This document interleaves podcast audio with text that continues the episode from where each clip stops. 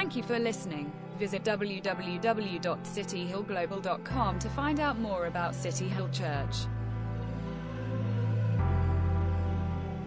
Please turn with me to the book of Acts, and we continue our series, and that is uh, the King and His Kingdom. And we're going to be looking at Acts 1 from uh, verse 12 following. Acts 1, verse 12 following. I'm going to read it out loud for you.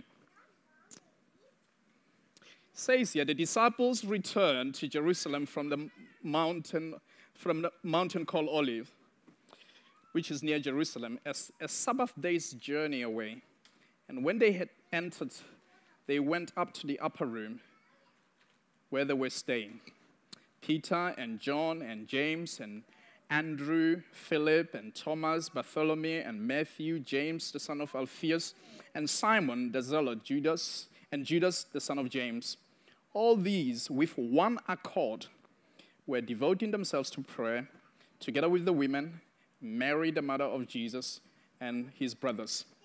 In those days, Peter stood up among the brothers, who were about 120 altogether, and said, Brothers, the scripture had to be fulfilled, which the Holy Spirit spoke beforehand by the mouth of David concerning Judas, who became a guide to those who arrested Jesus.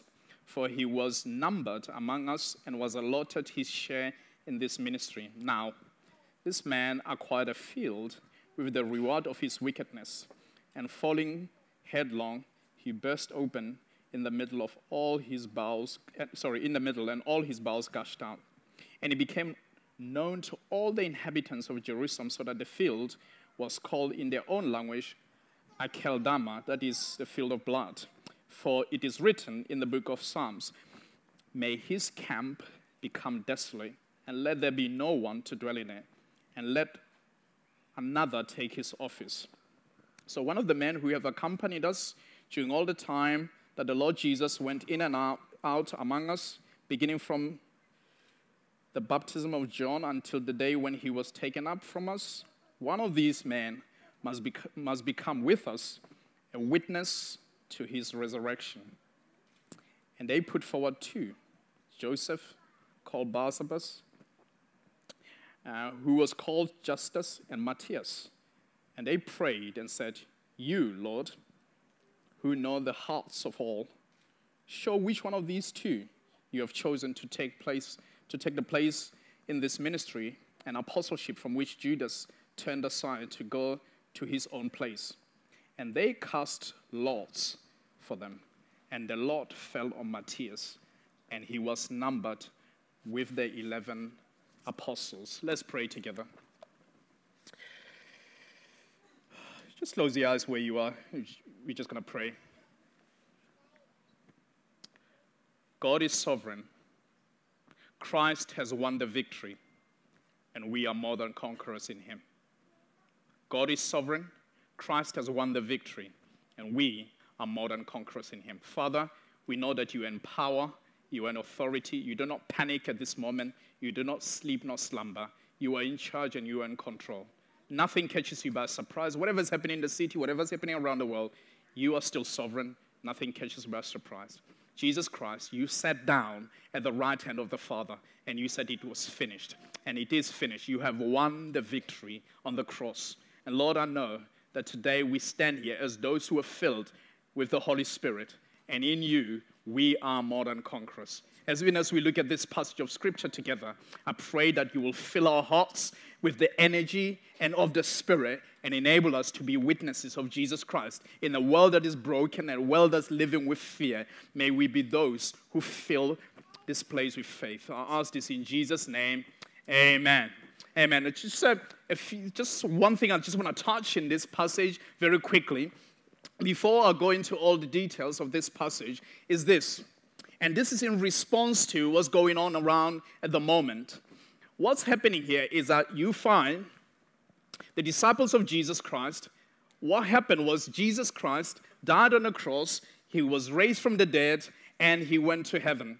And before they came to this place, to the upper room, they were just on a mount, on a mountain with Jesus Christ. They saw him go up to heaven, and now they are in the upper room.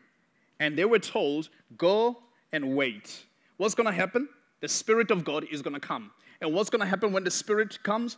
They will be witnesses of Jesus Christ. So basically, what's happening is that they go from a promise, which means God is promising them that something great and amazing is going to happen, to waiting in the in between time of something that is about to happen, which is the outpouring of the Holy Spirit. Does that make sense? So, where we are now, we are in the middle of the promise of the Holy Spirit, the waiting, and the outpouring of the Holy Spirit. So, that's where we are now. And I just want to speak to us about that because I feel this is relevant to where we are right now. God has spoken to us as a church, and He has said He is about to do something big in this city that we are about to go to the highways and the byways of this city because God wants to fill his house with people. He wants to fill this house with people who don't know Jesus, people from brokenness, people from backgrounds that we, we are not even familiar with, people who are struggling out there, people who have never experienced the cross before, people who've never had the name of Jesus, people who are broken, people who are lost. God wants to do that. Promise. But at the same time, that's not happened yet. We find ourselves here, you look around, a few seats that are empty, and God said he was, He's going to fill those seats. But we are in the middle. What is the middle? Right now, where we are. And then all of a sudden, there's a virus. what do you do? And I believe that there's always that kind of trajectory in God where you find the promises are spoken, and there's the in between time before the fulfillment of the promises. And what do you do in the middle? And I believe it's important that we talk about what we are doing right now because I feel like this is very key, it's very important. Why is it very key? Let me give you a few reasons. The first reason is this. Do you remember the story of the exodus of the people of God? That around the time that Moses heard from God that God was about to do something big. God spoke to Moses. He was in the desert. God said, I'm about to set my people free and I'm about to take them to a land flowing with milk and honey. Something amazing is going to happen. Moses went out, he obeyed God, and he went to Egypt. He spoke to Pharaoh. He said, set my, God said, Set my people free. I'm about to take them into a land flowing with milk and honey. And all of a sudden, the people of God found themselves released. And they are now here where they're living with promises. What's the promise? A land flowing with milk and honey. They're about to inherit something amazing. And they found themselves, if it just crossed the Red Sea, they're in the wilderness, which is the in between, the promised land, and Pharaoh over there. But you know what happened? They sent the spies. The 12 spies, they went to spot the land, to spy the land, to see what's going on there. Do you know when they came back? They said there are giants in the land. And for 40 years, the mission of God paused because of fear in their hearts. Something they could have embraced, they could have stepped into the future very early on, but they were gripped with fear. They forgot who they were, and they just were reading circumstances out of fear. And I just want to say to you, we live in a time of the future promise and a time of the spoken promise. And now, if we react to what's going on around the city with fear, we will pause something that is so significant for the benefit of this city. Jesus Christ, when he died on the cross, Peter and other disciples were saying, Don't go to the cross. And he said, Get away from me, Satan. I must embrace the cross. And he embraced the cross and he died on the cross for your sins and my sins and for Peter's sins.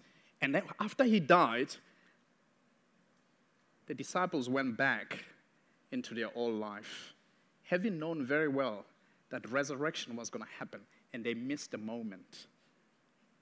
And now they found themselves again in the middle, and they are saying, We are not going to miss the moment. And that is, we are not going to give in to fear Because the God of the heavens and the earth has now chosen us for something bigger for this place, for this city, for Jerusalem. So we are the ones entrusted with the mysteries of God, with the revelation of God, and something is going to happen. The Spirit is going to come upon us, and we are going to change the world and turn the world upside down. Let me ask you a question right now. You are in the middle, you are here in between the promise that was given and the promise that's to be fulfilled. What are you doing now? There are two things that we could do. The first one is read the papers, read the news, and be gripped with fear. The other thing that we could do is we could be saying, oh no, we trample over scorpions. Nothing is going to harm us, and we are, and be ignorant of what's going on. And I believe we are to not give in to fear, and we are to not be ignorant, but we are to live with the promises in mind. Because I believe over this time, this period right now, that we are to do three things. When the disciples were in the upper room, number one, they prayed together. Number two, the Bible says in one accord, they were in one mind. This is a moment of one mind, unity in the church. One mind. We're not pulling different directions. We're not being threatened by stuff that's happening. We are one mind as a people we are praying as a people because the future of the, the city rests in this place, in the people who are here right now. And so, and as they were here, one of the things that they did was they met together, they spent time together, and they believed that God was going to do something here. Can I speak to you and say, this is a moment for the church to arise and ask, what is God doing? I was talking to someone in the coffee shop because that's where I work over the, this week, and uh, and this lady, as we were standing there, and we were just about, I was just about to pay, and she said, "Oh, um, it's interesting what's happening in this country, isn't it?" I said, "Yeah, that's interesting." She said, "Oh, we not, I've not been working over this time. Um, I think she's a teacher or something." She said, uh, "Everyone's so scared," um, and she said, "I'm not fearful." In my mind, I'm thinking, yeah, I'm not fearful, but I'm also not ignorant, and that's what we're called to do. That's why when you walk in through the door, well, the first thing is we are anointing you with sanitizers. we take responsibility. It's called leadership, but we also don't give in to fear. And she said to me, she said, so many people are very fearful. I thought, let me just fast forward this to maybe a couple of years, into the future. Imagine a paper was to release the news of what happened two years ago. We are in 2022. And they were to say, coronavirus outbreak in the UAE. The Christians were the first ones to leave or to hide. What kind of testimony will that give? Rather, when it all happened, the Christians seized the moment to see that God is going to save this city and bless this city. That's where we are. Are you with me? All right, raise up your hand if you're with me. I just want to see how great. That's our response today. That we are to say, God, show us what you're doing. Because people, people are asking questions now. What happens when we die? we should be there to answer those questions. People are asking, there's fear in your, in your office. Do you know what I would love you to do? Take your phone and say, as a church this afternoon, we came together and we prayed for our office. Let this be an opportunity for people to know that God is alive. And immediately after this, we're going to pray for this. But let's do that. See what the disciples are doing? And when they wait for the outpouring of the Holy Spirit, they didn't, they weren't fearful, but you know, they were not stupid either. they waited by faith. I just want to speak to you. That was an introduction of the, my message. I just want to speak to you about three things very quickly in the 20 minutes that I have. And that is, these people were chosen by God. We know very well how Jesus chose the disciples, they were chosen by God. And I want to draw you to three things about God choosing the disciples. The first one is they were chosen by name. Each and every one was chosen by God by name.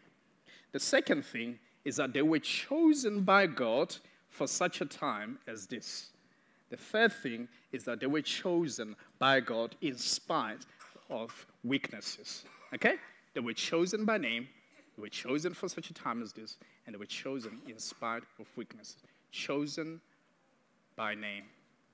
Do you realize in the book of Acts, the first thing that you pick up as you read this story that Luke is telling us is that he is going to the extent of giving us names of the disciples. Do you realize that? We, we, we went through literally every name of the disciples that were there. So you, he's even telling us Jesus' mother was there. He's telling us that there were two other guys who were chosen. There was a guy called Matthias. He's literally going through names. Do you know what? God is big, isn't it? Do you agree? God is mighty. He's sovereign, He's powerful, He's the maker of the heavens and the earth and the seas and everything in them. He is the sovereign, mighty God who has created the heavens. He has created the Milky Way galaxy. And even that is a subdivision of many galaxies that we don't know anything about. And there are many, many planets in, in, the, in the universe, some of which even scientists don't even know about. They're big, and yet they came out of the mouth of God. The sun, this big ball of fire, came out of the mouth of God. He spoke out of nothing, and everything happened. And He's the one who governs the angels, and He tells them what to do every day, every morning. He's the God who's in charge of the sea and the creatures that are in there. He's in charge of the universe and the nations and all that we see around us.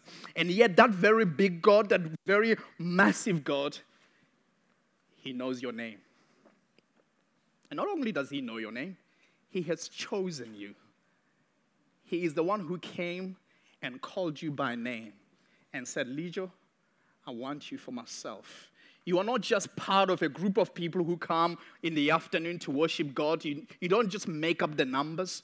You are here because God has gone out to call you all by name. He chose you by name. He's not chosen you because you belong to a family and he just ha- happened to be saving your mom and you believed just because your mom was saved. No, God has chosen you by name. There are some of us, some, some people are born being told that they're an accident. I know many people who've, who've told me, and my parents said I was an accident. They said they weren't planning me, I just happened. I say, no, you didn't happen. God made you happen because he chose you before the world began by name. You remember what happens in heaven? Jesus is standing there with a book. And you know what?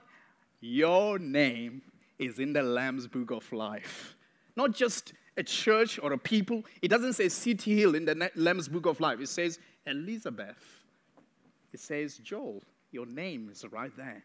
God chose these disciples all by name. He chose them literally. Every individual there was not there by mistake, they were there because God chose them. And you might say, yeah, but what about this guy, Matthias? Because it was either him or it was the other guy. And all of a sudden, what they did was they had to cast lot and roll a die. or who are the gamblers here? I just want to pray for you. Uh, roll a die and see what happens. Or was it, um, it, it was chance, wasn't it? Or it was luck. It was, let's do rock, paper, scissors. Matthias and the other guy. Rock, paper, scissors. I'm the one who's chosen. No, it wasn't like that. God chose them. God said, You are going to be one of the 12. You are included. I'm choosing you specifically by name. That's why we know his name. Sai, God chose you by name. And in case you're wondering, no, that can't be because this guy happened to be chosen through a Lot. Let's see what Proverbs 16 says. Proverbs 16, verse 33 says, okay? Is that you roll a die or you do rock, paper, scissors, but it's every decision is from the Lord. It doesn't matter whether you were chosen by someone who rolled a die, or, a or your parents said you were a mistake, or it was rock, paper, scissors. Ultimately, behind all of that, the decision is God's or you came here because your, your, your friend were talking about Jesus, they were talking about church, and you just felt like it's such a, a good idea that you will come and check the church out. No, no, no, no. You didn't come and check the church out, and all of a sudden they tell you about Jesus, and you find yourself responding. No, God brought you here, and He handpicked you by name, and He knows your name. He knows our name, and He's chosen us by name. The disciples were there every single one of them, because God had handpicked them. You're not just part of the crowd, you were chosen. The second thing is that they were chosen for such a time as this. What do I mean by that? They were chosen for this moment when the Holy Spirit was going to come and come down upon them in the upper room, and tons of fire rest on them, and something beautiful happens, and 3,000 people be- give their life to Jesus, and 5,000 people give their life to Jesus, and the whole thing goes wild and it reaches the nations, and that's why we are here. They were chosen for such a time as this. And we are chosen for this moment. God chose literally every single one of us for such a time as this. You might be thinking, why is this happening right now? My wife, Emily, she said something which was uh, quite intriguing. She just came back from China. Um, no, no, she's, she's under quarantine, so she's not here. But she, came, she went to China because her dad died, had passed away. And she said to me, why, why is everything happening around this time? You know, we talk about timing. She's just come back. She's just finished her quarantine and she's going back emotionally. Know, she's a wreck. I mean, it's all that's happening. And as a family, and I'm looking after Dylan, as you can pick up. And uh, there's so much that's happening around our lives right now. And please pray for us. And she said to me the other night, she said, uh, Do you know what? God just showed me something. Because I've been wondering, God planned for my mother to be a doctor. I said, okay, what do you mean by that? She said, I just feel God is revealing that he, he was behind my mom becoming a doctor. I was like, okay. And he was also behind you becoming a pastor. So I'm stepping back, I'm just trying to understand. She said, I don't think I would have coped. I'm the only child at home. And and around the time when my dad was dying with cancer, my mom was there caring for him all this time. And he had it under control. Jesus Christ had it under control. It was because God somehow knew what was going to happen, and he, he planned that my mom would be there to care for. I was like, wow, that's interesting. And God knew that I would struggle with this, all that's happening now. And God somehow put a pastor in my life who was going to help me through this time and moment of grieving and was going to help me to understand what happens after death. I was like, wow. That means we were chosen for such a time as this. That as pain hits her life, there the right people around her. Do you have the right people around you for such a time as this? The disciples, when Jesus called them, little did they realize that they were called for a moment that was so important in the history of Christianity around the world. They thought they were just going to spend three years with Jesus Christ, and they're just going to spend time with Jesus for three years, and then it was all going to be done. But God knew that one day He will release them to become His witnesses around the world. And God knows about you as well. Because when I became a Christian, 16 years ago, it's not a long time ago, 16 years ago, don't ask me how old I am, but 16 years ago when I became a believer, it was in my mother's lounge. She led me to the Lord. If you had said to me, Fusi, one day you'll be in Dubai preaching the gospel with believers there, believing that God is calling you to actually reach the city and to tell people about Jesus, you were not gonna, I wasn't gonna believe it. But that moment was for this moment. And the moment that Jesus saved you and set you apart and called you and salvation came into your life was not because it was just uh, it was just how life goes. God chose you then and brought you here to be with us today now because he wants to do something here in this city in this moment now and he wants to do it through us. The question is, do you believe that? Do you believe that you were chosen for this moment? Why are we hiding? Why are we losing hope? Why are we casting off restraints? We are called for this moment. And these disciples were standing at the precipice of the breakthrough that changed history forever when the Spirit of God came. We are chosen, literally every one of us. And you might say, i am just so overwhelmed. I've got lots of responsibilities, and I just need to sort this out. You are chosen right now for this moment in history to be the answer to the world, the answer to this city for such a time as this. That's what God has chosen you to do. It's not a mistake, and it's not chance either. Number three, we are chosen regardless of the weaknesses that we have in our lives. Let me ask you a question. How many of you here are sinless and perfect?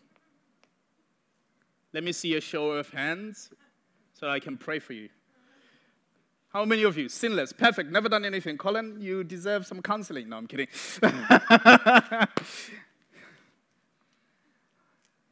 Jesus called Peter. Peter was messed up. He was a business guy. He was a fisherman. He had no good track record. He even said to Jesus, Get away from me because you are so holy. Because he realized he wasn't holy himself, he was weak. And later he said three times, I don't know this guy. I don't know Jesus. He was a weak person. He had a weak character. He wasn't all sorted, all put together. We are not. And yet he was the one who was chosen to stand up and say, Hey, the gospel is to take ground and bear fruit in this place. There were also someone there who was an extremist, a zealot, who didn't belong there. there was a tax collector who didn't belong there. And there was Matthias, who said, Oh, I'm not part of the 12. Are you here today thinking, these guys look sorted, I'm not, I don't belong here? Let me tell you what, if you are here today and you are weak and you, you haven't got it all together, this is where you belong. if you are perfect here, Get out. You know why? Because in the kingdom of God, no perfect people are allowed. Because only God makes you perfect. If you come sorted, Jesus said, I didn't come for you. I came for the broken, I came for the lost, I came for the forgotten, I came for the disillusioned, I came for all these people. These are the ones I came for. If you are weak, this is your moment. Do you know why? Because when the Spirit comes upon you, as weak as you are, when the Spirit of God comes upon you, you will receive boldness and you will be Jesus' witnesses and you will be a different person altogether to the person you've always been. And let me tell you, because Jesus perfects you, He's the one who makes you perfect, when you come perfected, He can't use you because you don't need Him. But when you are weak, you are strong because in your weakness, He takes over and He brings His strength. Because the Son of God is perfect, we come under His perfection and we are being perfected and we are being filled with the Holy Spirit. What seems impossible only through the power of the Holy Spirit and the anointing of Jesus Christ will be made possible. This church is for the weak people. This church is for the people who are broken, the people who have done things that they're not proud of. God is saying, Come to Jesus, and He will perfect you. How many of you have uh, watched a movie called, it's, it's a classic, it's called The Matrix, The Matrix, sorry, Matrix? Who's ever watched The Matrix? Matrix. Who's ever watched The Matrix? You know the Matrix?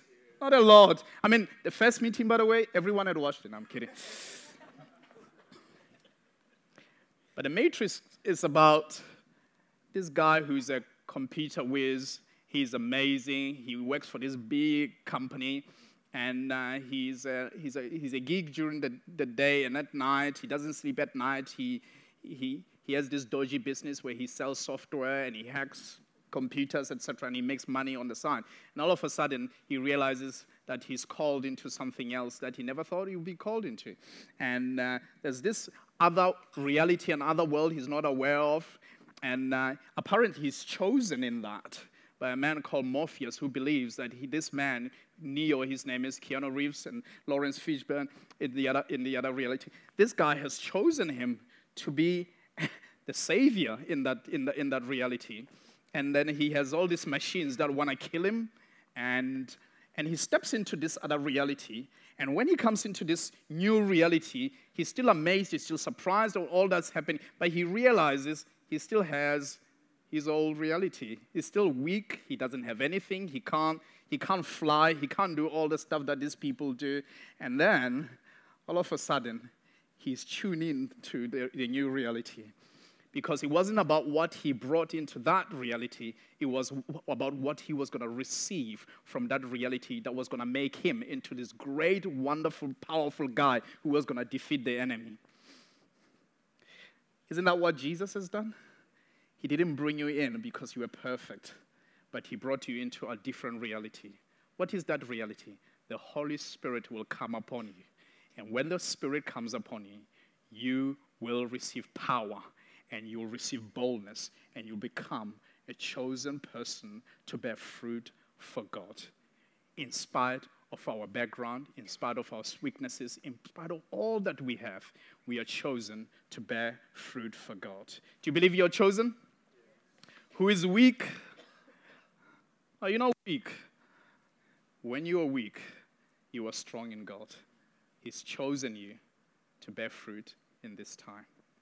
And when the Spirit comes upon you, you will do things you've never done before because the grace of God is upon your life. Let's stand together. Thank you for listening. Visit www.cityhillglobal.com to find out more about City Hill Church.